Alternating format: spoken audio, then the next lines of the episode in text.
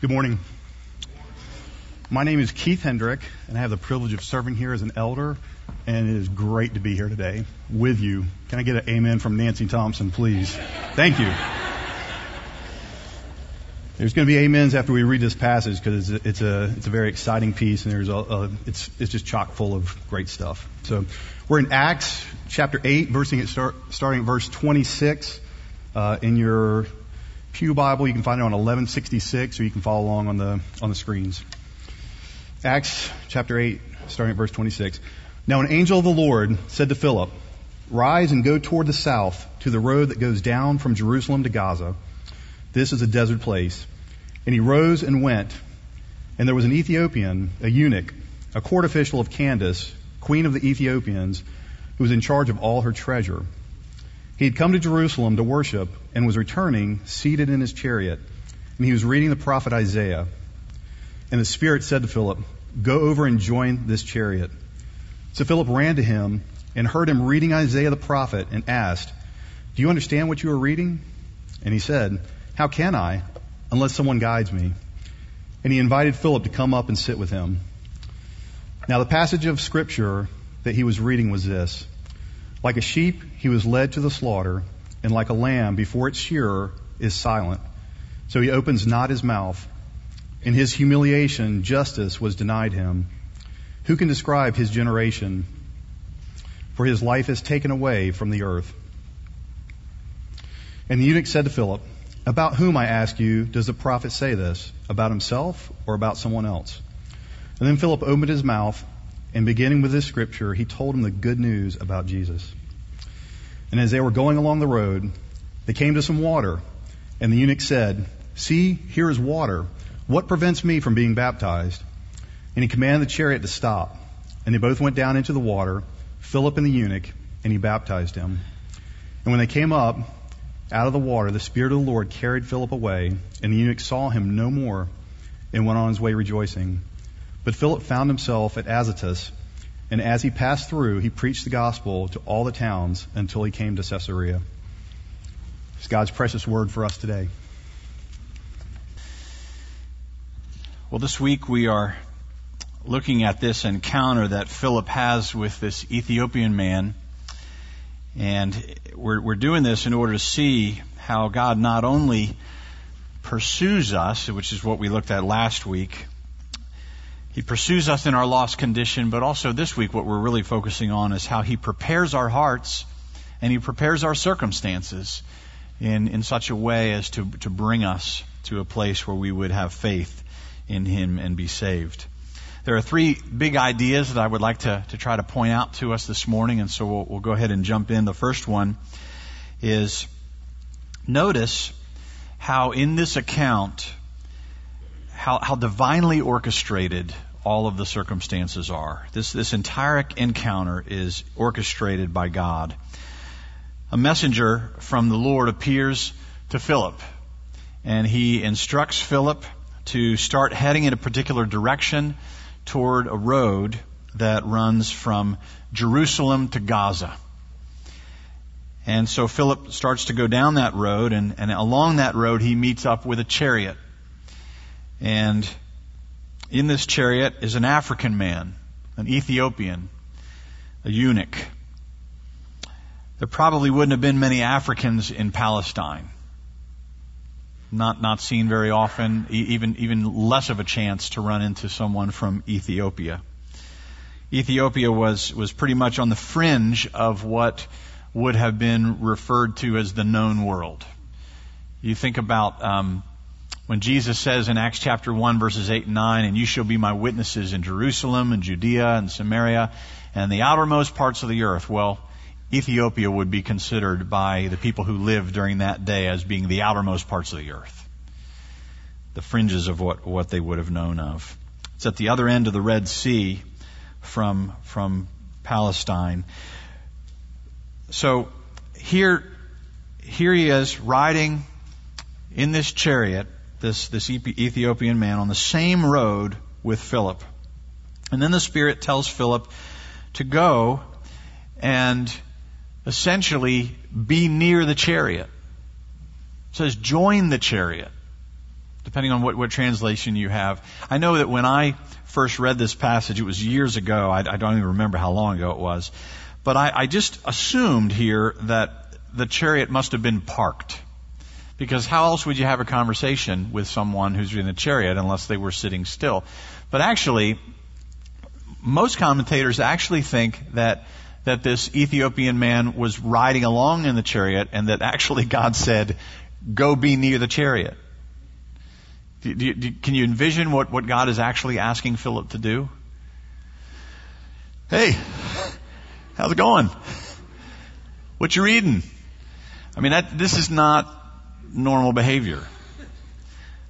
But it appears that that's, that's what, as comical as it may be, uh, what, what God has asked Philip to do. And so I just want you to see before we, we go any, any further here, just, just to notice how it's the Spirit of God that is behind everything that's happening here.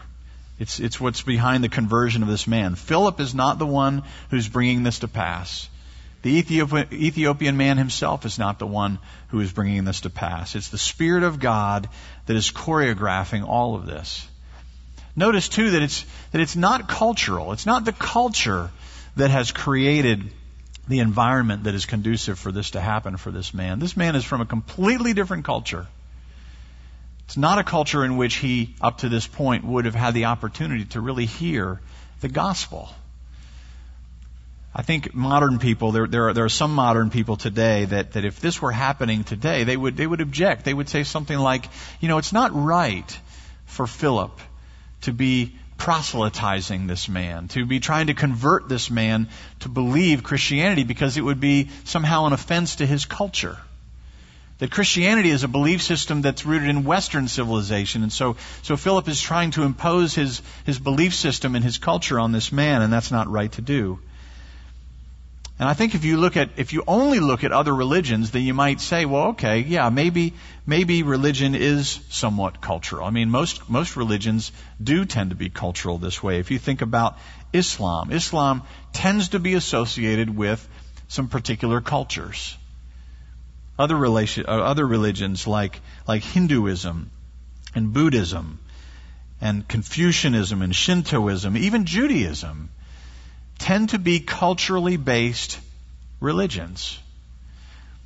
But Christianity is different. Christianity is not defined or tied down to any particular culture. The assumption, the assumption that, that some modern people make that Christianity is, is primarily a Western belief system is just not really accurate. Christianity started in a Jewish culture, and then very quickly the, the Holy Spirit moved it into the Greek and Roman culture. And right here, this is still very early in the history of Christianity. God is, is bringing Christianity into an Afri- in the, in the life of an African man. And so it enters into an African culture. And so it's, it's the Holy Spirit that's working and we see it, we see it in, in this man's life. So, so the, so the summary is Philip didn't do it, this man didn't do it, not even the culture accomplished this. It was the Spirit of God who was working and orchestrating this entire encounter. The second thing that, that I want us to see is the context in which all of this is happening is the context of human relationship. Human relationship is, is an essential ingredient here for, for the conversion of this African man, and I would argue into the conversion of most people. We see it in the first and last questions that this man asks of Philip. We see it in verse 31 where, where he says, How can I understand what I'm reading unless someone explains it to me? And then the last question he asks in verse 37, where they come upon this, this body of water, and he says, Is there any reason why I should not be baptized? I think both of these questions are, are emphasizing and highlighting the fact that all of this is happening in the context of a human relationship. Think about who this man is. We're told that he is the official in charge of the treasury of the Queen of Ethiopia. I think some things that we can, we can draw from this is he's a pretty successful person. He has a very high ranking job. My guess is that he's a fairly wealthy person. he, you think about just, just looking at the context here. He owns his own chariot. That's a, that would be a sign of wealth in this day and time. You could make the argument that not only does he own his own chariot, but he has a driver. He's reading as he rides along. You shouldn't read and drive. Do you hear that? If you take anything away from this sermon, take no, I'm just kidding. But but that's true. I mean, you know, you don't you don't drive and read. No, he's the fact that he's reading probably suggests that there's someone else operating the chariot. He even has his own copy of the scroll of the prophet Isaiah. That not many people, not many Jewish people had their own copy of the scroll of Isaiah. We also see here that he is a he is a fairly learned man. He's reading. He knows how to read. If you knew how to read in this day and time, that would put you into to essentially a very elite intellectual class. So he's educated, he's fairly wealthy, he's a person of influence. He's a very capable person. And yet, how does he respond to Philip? Philip is, is running alongside the chariot. He says, Hey, do you need any help understanding what you're reading? We might have expected a person like this with, with resources and education and all that to, to say something like, well, you know, listen, dude, I didn't get to where I am in this life by asking from help, asking for help from people the likes of you. You don't even own your own chariot. Why would I ask you for help? But that's not his response. He doesn't, he doesn't approach it that way at all. He's very humble. He says, yes, I need help. I need someone to help me understand what I'm reading. And so the context for this man's conversion is fellowship. It's community. He welcomes a new relationship into his life as he admits that he, that he needs help and he can't do it himself. If you think about if, if you, here's what, here's what I'm really trying to say. If you are thinking somehow that you can have a meaningful relationship with God without interacting and having meaningful relationships with other people, I think you're naive. I understand that desire. I understand. I've heard many people say, you know, I just, I just kind of want to have my own personal relationship with God over here. I've heard people say, you know, me and, me and God, we, we've kind of worked out an arrangement you know, and I have an understanding and he understands me and we kind of have this thing going on over here, but I really don't need the church. I really don't need Christians. I really don't need to have relationships with other people who, who have relationship with God. I just have my own personal deal with God. That's not Christianity.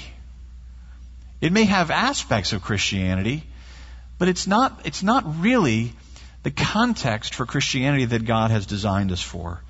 God is personal. And we're going to, we're to see even more in this man's life how personal God really is to him. But God is not only personal, God is not private. Think about the metaphors that the scriptures use to describe the people of God. The scriptures say that we're a temple. We are living stones that God is assembling into a temple by which he, in, in which he will live by his Spirit. You can't be a stone in the temple of God unless you're prepared to rub up against other stones in the temple. We're also called God's family. Well, guess what? You can't be a member of God's family unless you're willing to be a sibling in God's family. That means we have brothers and sisters. We, we have relationships with each other. We need to be connected.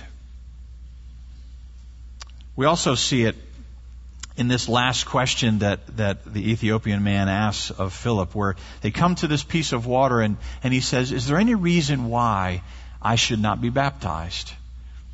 I don't think what he's doing at this point is saying, Hey, you need to baptize me. He's not saying, Hey, I've just had this meaningful encounter with God and I know Christians get baptized, so I need to be baptized. I don't think that's what he's saying. I think instead what he's saying is, you know, I think this is making sense to me. I think, I think what you're explaining to me is something that I believe and I want in my life. And I've, and I've heard that people who follow Christ get baptized. So what I want to ask you is, is there some reason that I would be kept from being baptized. In other words, he's not making a declaration that I have arrived and I have faith and I need to do this. He's, he's submitting himself to Philip saying, this seems to make sense to me, but I don't want to be self-accredited. And so I'm asking you, do you think it's appropriate for me to be baptized? Am I understanding this right? He's subjecting himself to, to the assessment and the evaluation of a brother. Think about what, what the body of Christ would be like if we all took that posture toward each other. Where instead of saying, hey, guess what I learned? I'm going to tell you. Or, I'm telling you that this is right, this is true, as if we speak from authority. But instead we said, you know, I've been studying this and this is what, this is what it seems to be saying in my, as I understand it. What do you think about it? Let, let's, let's compare. Let's learn from each other instead of me just declaring from a position of authority. What if I humbled myself and I said, this is what seems to me to be right. What do you think about that? Where we're not just self-accredited. We're not just self-declaring. But we say, you know what? I'm no better than you. You have a mind. The Holy Spirit's working in your life. What's the Spirit teaching you? What do, what do you think is coming from this? Where we came before the Lord together, where we approach God's Word together, where we approach questions of how we, how we go forward as a church together. I think that's what, what this Ethiopian man is modeling for us, that he comes humbly, willing to be under the authority, subjected to his brethren, in the Lord. There's no such thing as a self-made Christian. There's no such thing as, as someone who has made this happen, that I have discovered this myself and I have, this has been the, the, the smartest decision I've ever made. This is the work of God bringing about his conversion. And the context for it is relationship with some, with another human being. The third thing that we see in this passage is really the big idea. It's, it's seeing how what's going on in our life is part of something bigger than us. It's what's, what God is doing in, in my life is part of something that God is already doing that's bigger than me, and, and I fit into it. And God is preparing me. God is preparing this man, and God is preparing you. This man is reading, we're, we're told, we're told that he is reading from Isaiah chapter 53, verses 7 and 8. And I have, I've included this passage in the, the front part of your worship guide as part of the, the reflection. And so I, I, my hope was that, that you had an opportunity to maybe take a look at it. And if you haven't already, you can, you can do so now. I'm, I'm going to read it in, in a moment. But, but essentially, he, he's reading this, this passage, and we know this um, you may say, well, Dan, how do you know that that's what he's reading? Well, because I looked at the footnote in the passage, and you could do that too.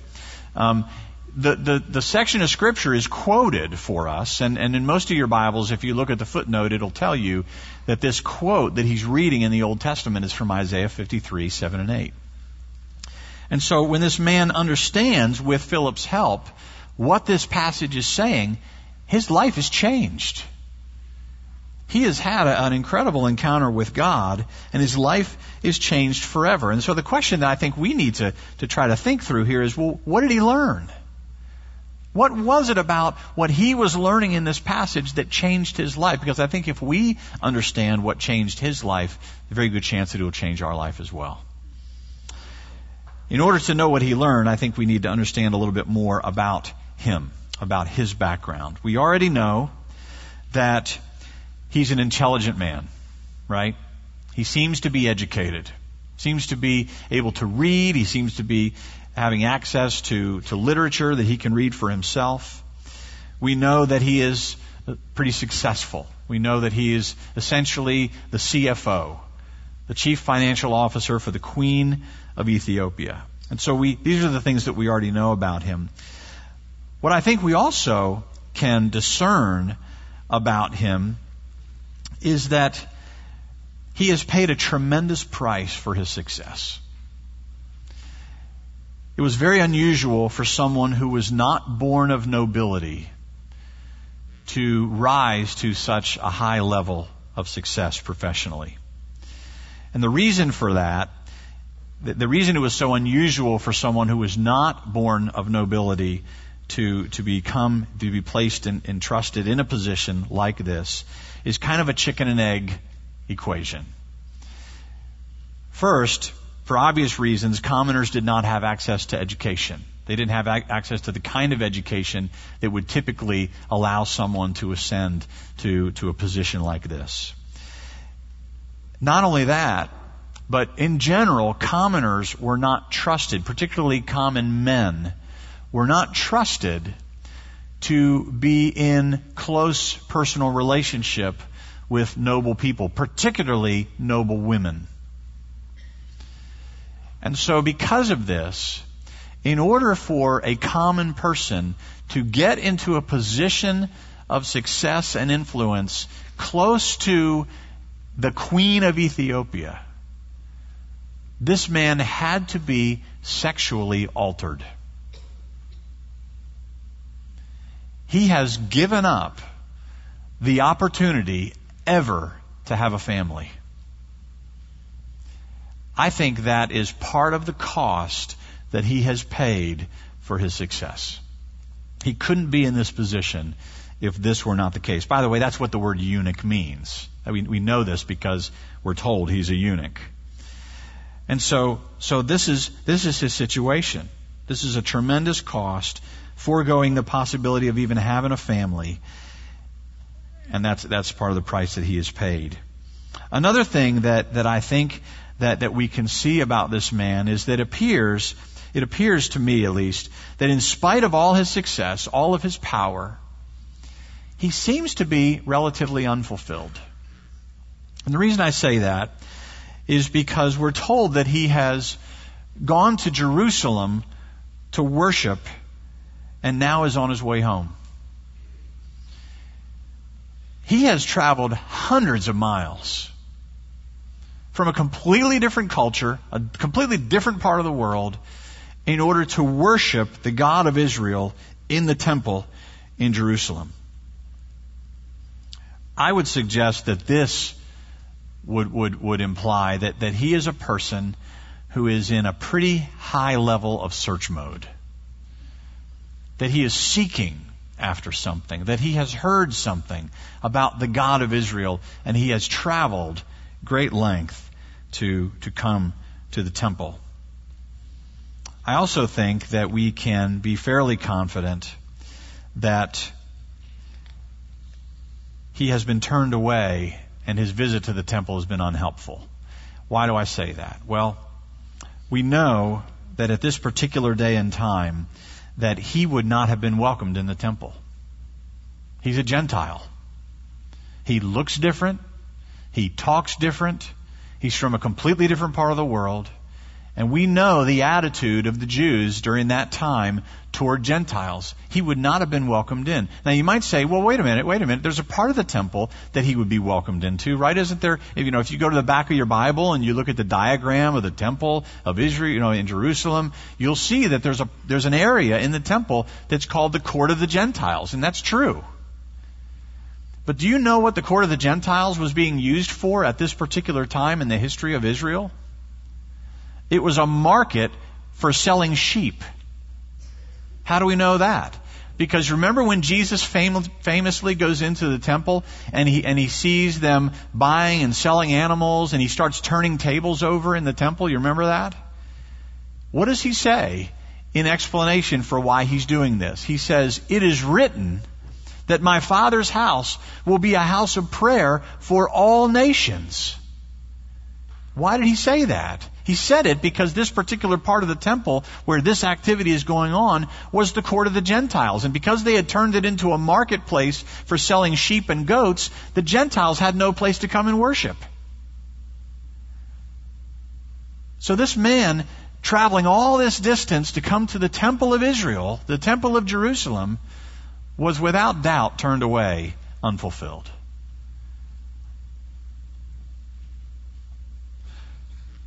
And so, all of this is culminating in this man's life.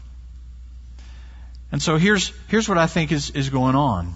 We know that, that he's riding in his chariot. He's reading from the prophet Isaiah in, in the 50s, in, you know, in, in the chapters that we would number among the 50s, because the part that he quotes is from Isaiah 53 verses 7 and 8.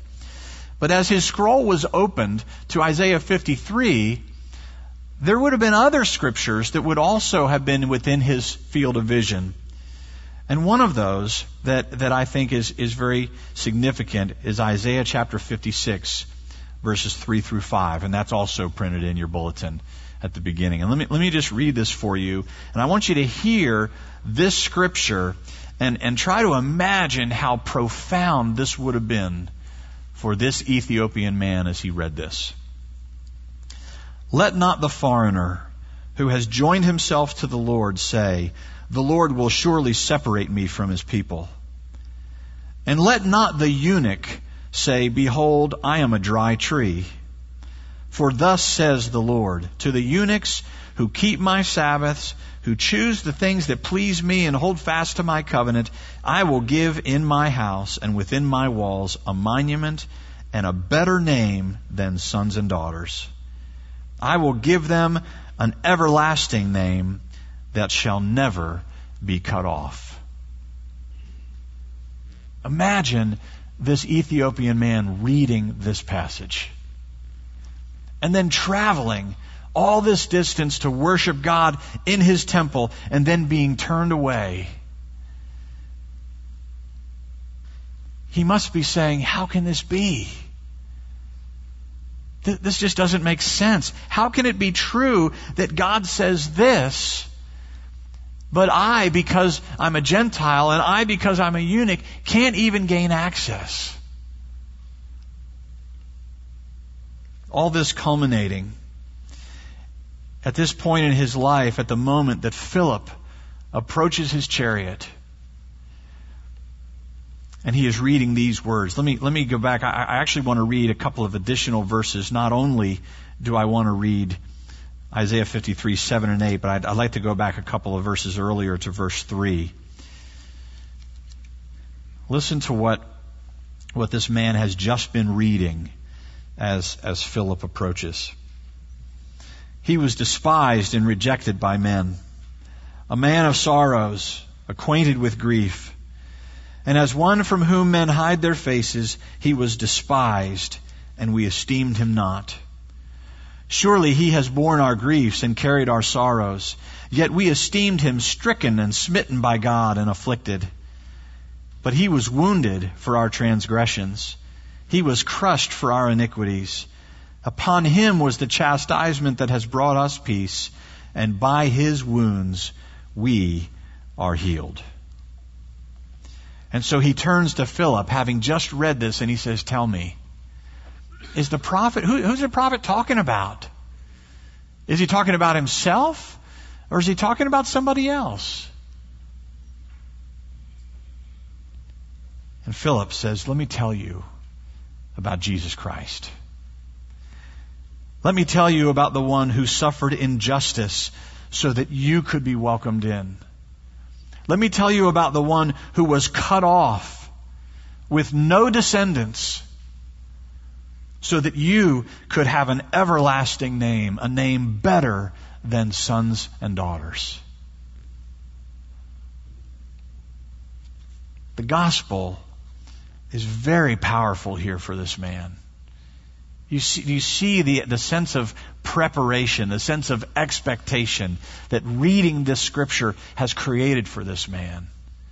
And then for Philip to come along and say, let me tell you how Jesus is the one who brings you into this, who brings you access into all of this. It is clear that sin is us substituting ourselves for God. We've talked about that over the last few weeks. But the gospel is God substituting himself for us. You see, we're the eunuch.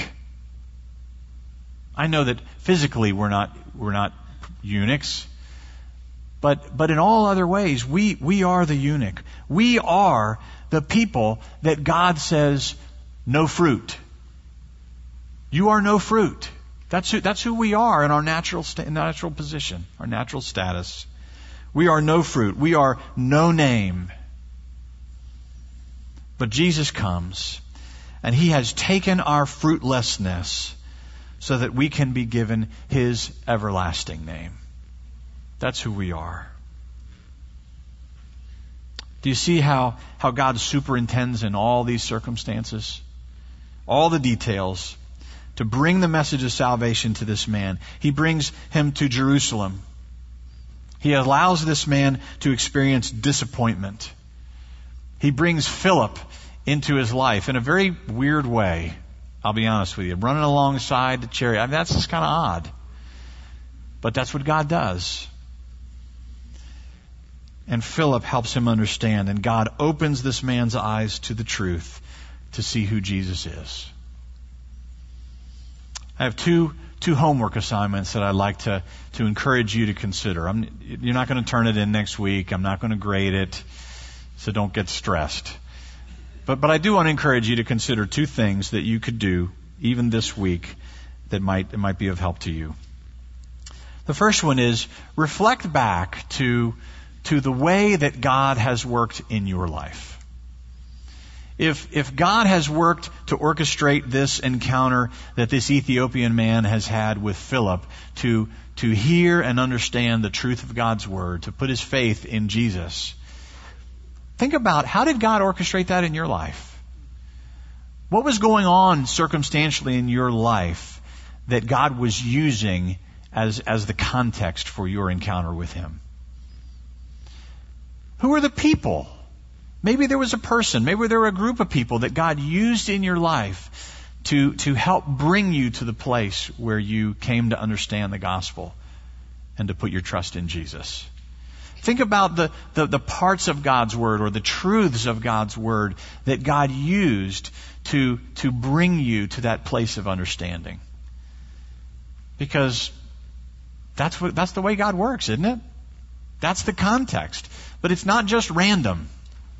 It's God working by His Spirit. So, so think about, think back to, to what was the circumstance that God was orchestrating in your life when you came to put your faith in Him. And, and that's, that's the first half of, of the first assignment. The second half of it is share that with someone. Tell that story with someone. Maybe you do it today at lunch. You know, you go out of here, you go to Applebee's, or you go someplace, or you go to somebody's house, or maybe it's just you and your and your friends or you and your your your family sitting at the table. Maybe it's dinner tonight. Maybe it's Wednesday. Whatever.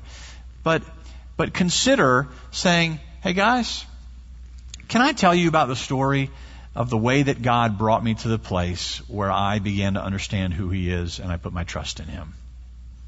Share that story. I think you'll be tremendously blessed, not only to share it with someone else, but to hear from others that story as well. I know, I know for, for me as a pastor, and I know uh, those of the, those elders who participate in the new members process, we there's a part of, of joining the church where where some of the elders sit down with you and ask you to share that story. And and I know that, that the people who are joining the church feel nervous about it. They feel like, oh my goodness, I'm being evaluated. Is my story going to be good enough and all this? But I'll tell you this. I have yet to meet an elder that doesn't say, that's my favorite part of being an elder.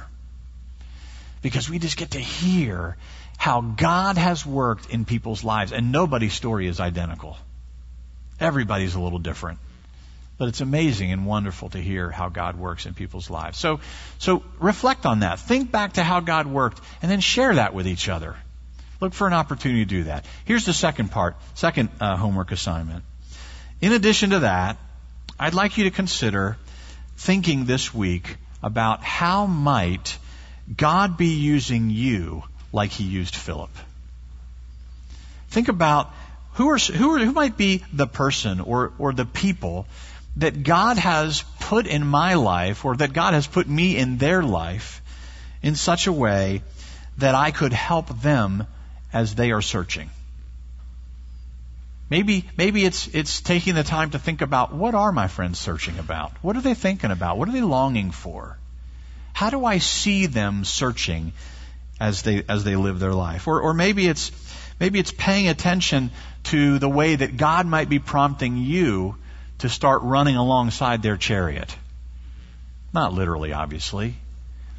But, but think about this. I, I think for many times we say, well, you know, I'll share the gospel with somebody if God just brings me to that place and it's natural. Well, I got to tell you, it was not natural for Philip to be running next to that guy's chariot. Sometimes sharing our faith with somebody means us getting out of what is comfortable or, or normal or natural for us. So, so be, tr- be trying at least to pay attention to the voice of God as He might quietly be prompting you to move closer into someone's life to help them understand the truth of the gospel. Because just as God worked in your life and my life, God is still working in people's lives. You know how I know that? Because Jesus hasn't come back yet. The scriptures say that Jesus will come back when the fullness, when the full complement of the people who are going to come to faith in Christ has have come in. Well, he hadn't come back yet. That means they all haven't come. So God is still working in people's lives. Would that he would use us. Wouldn't we be blessed to be used by God in that way? So just as he has worked in your life, may he use us and may we be looking for opportunities to be used. He is preparing hearts as well. Let's pray together. Lord, we thank you for the way that you work. You, we've, we've seen, we saw it last week, how you pursue us. Even, even before the, the full curse was pronounced in the Garden of Eden, you were already revealing your plan to redeem us. So we know you pursue us. But here we see a, a case where, where it's very clear that you work to prepare our hearts and our circumstances that your Spirit would work. We thank you for the way that you have worked in our lives. And Lord, I pray for, for anyone who's here today who, who may not be able to remember that time, who, who may not even think that that time has happened yet. I pray, Lord, that even now you would be working in their circumstance, in their, their heart, to help them to understand the truth that you love us and that you have gone to great lengths to, to buy us back, to redeem us, to atone for our sin in sending your own rightful Son, Jesus, who himself had no sin.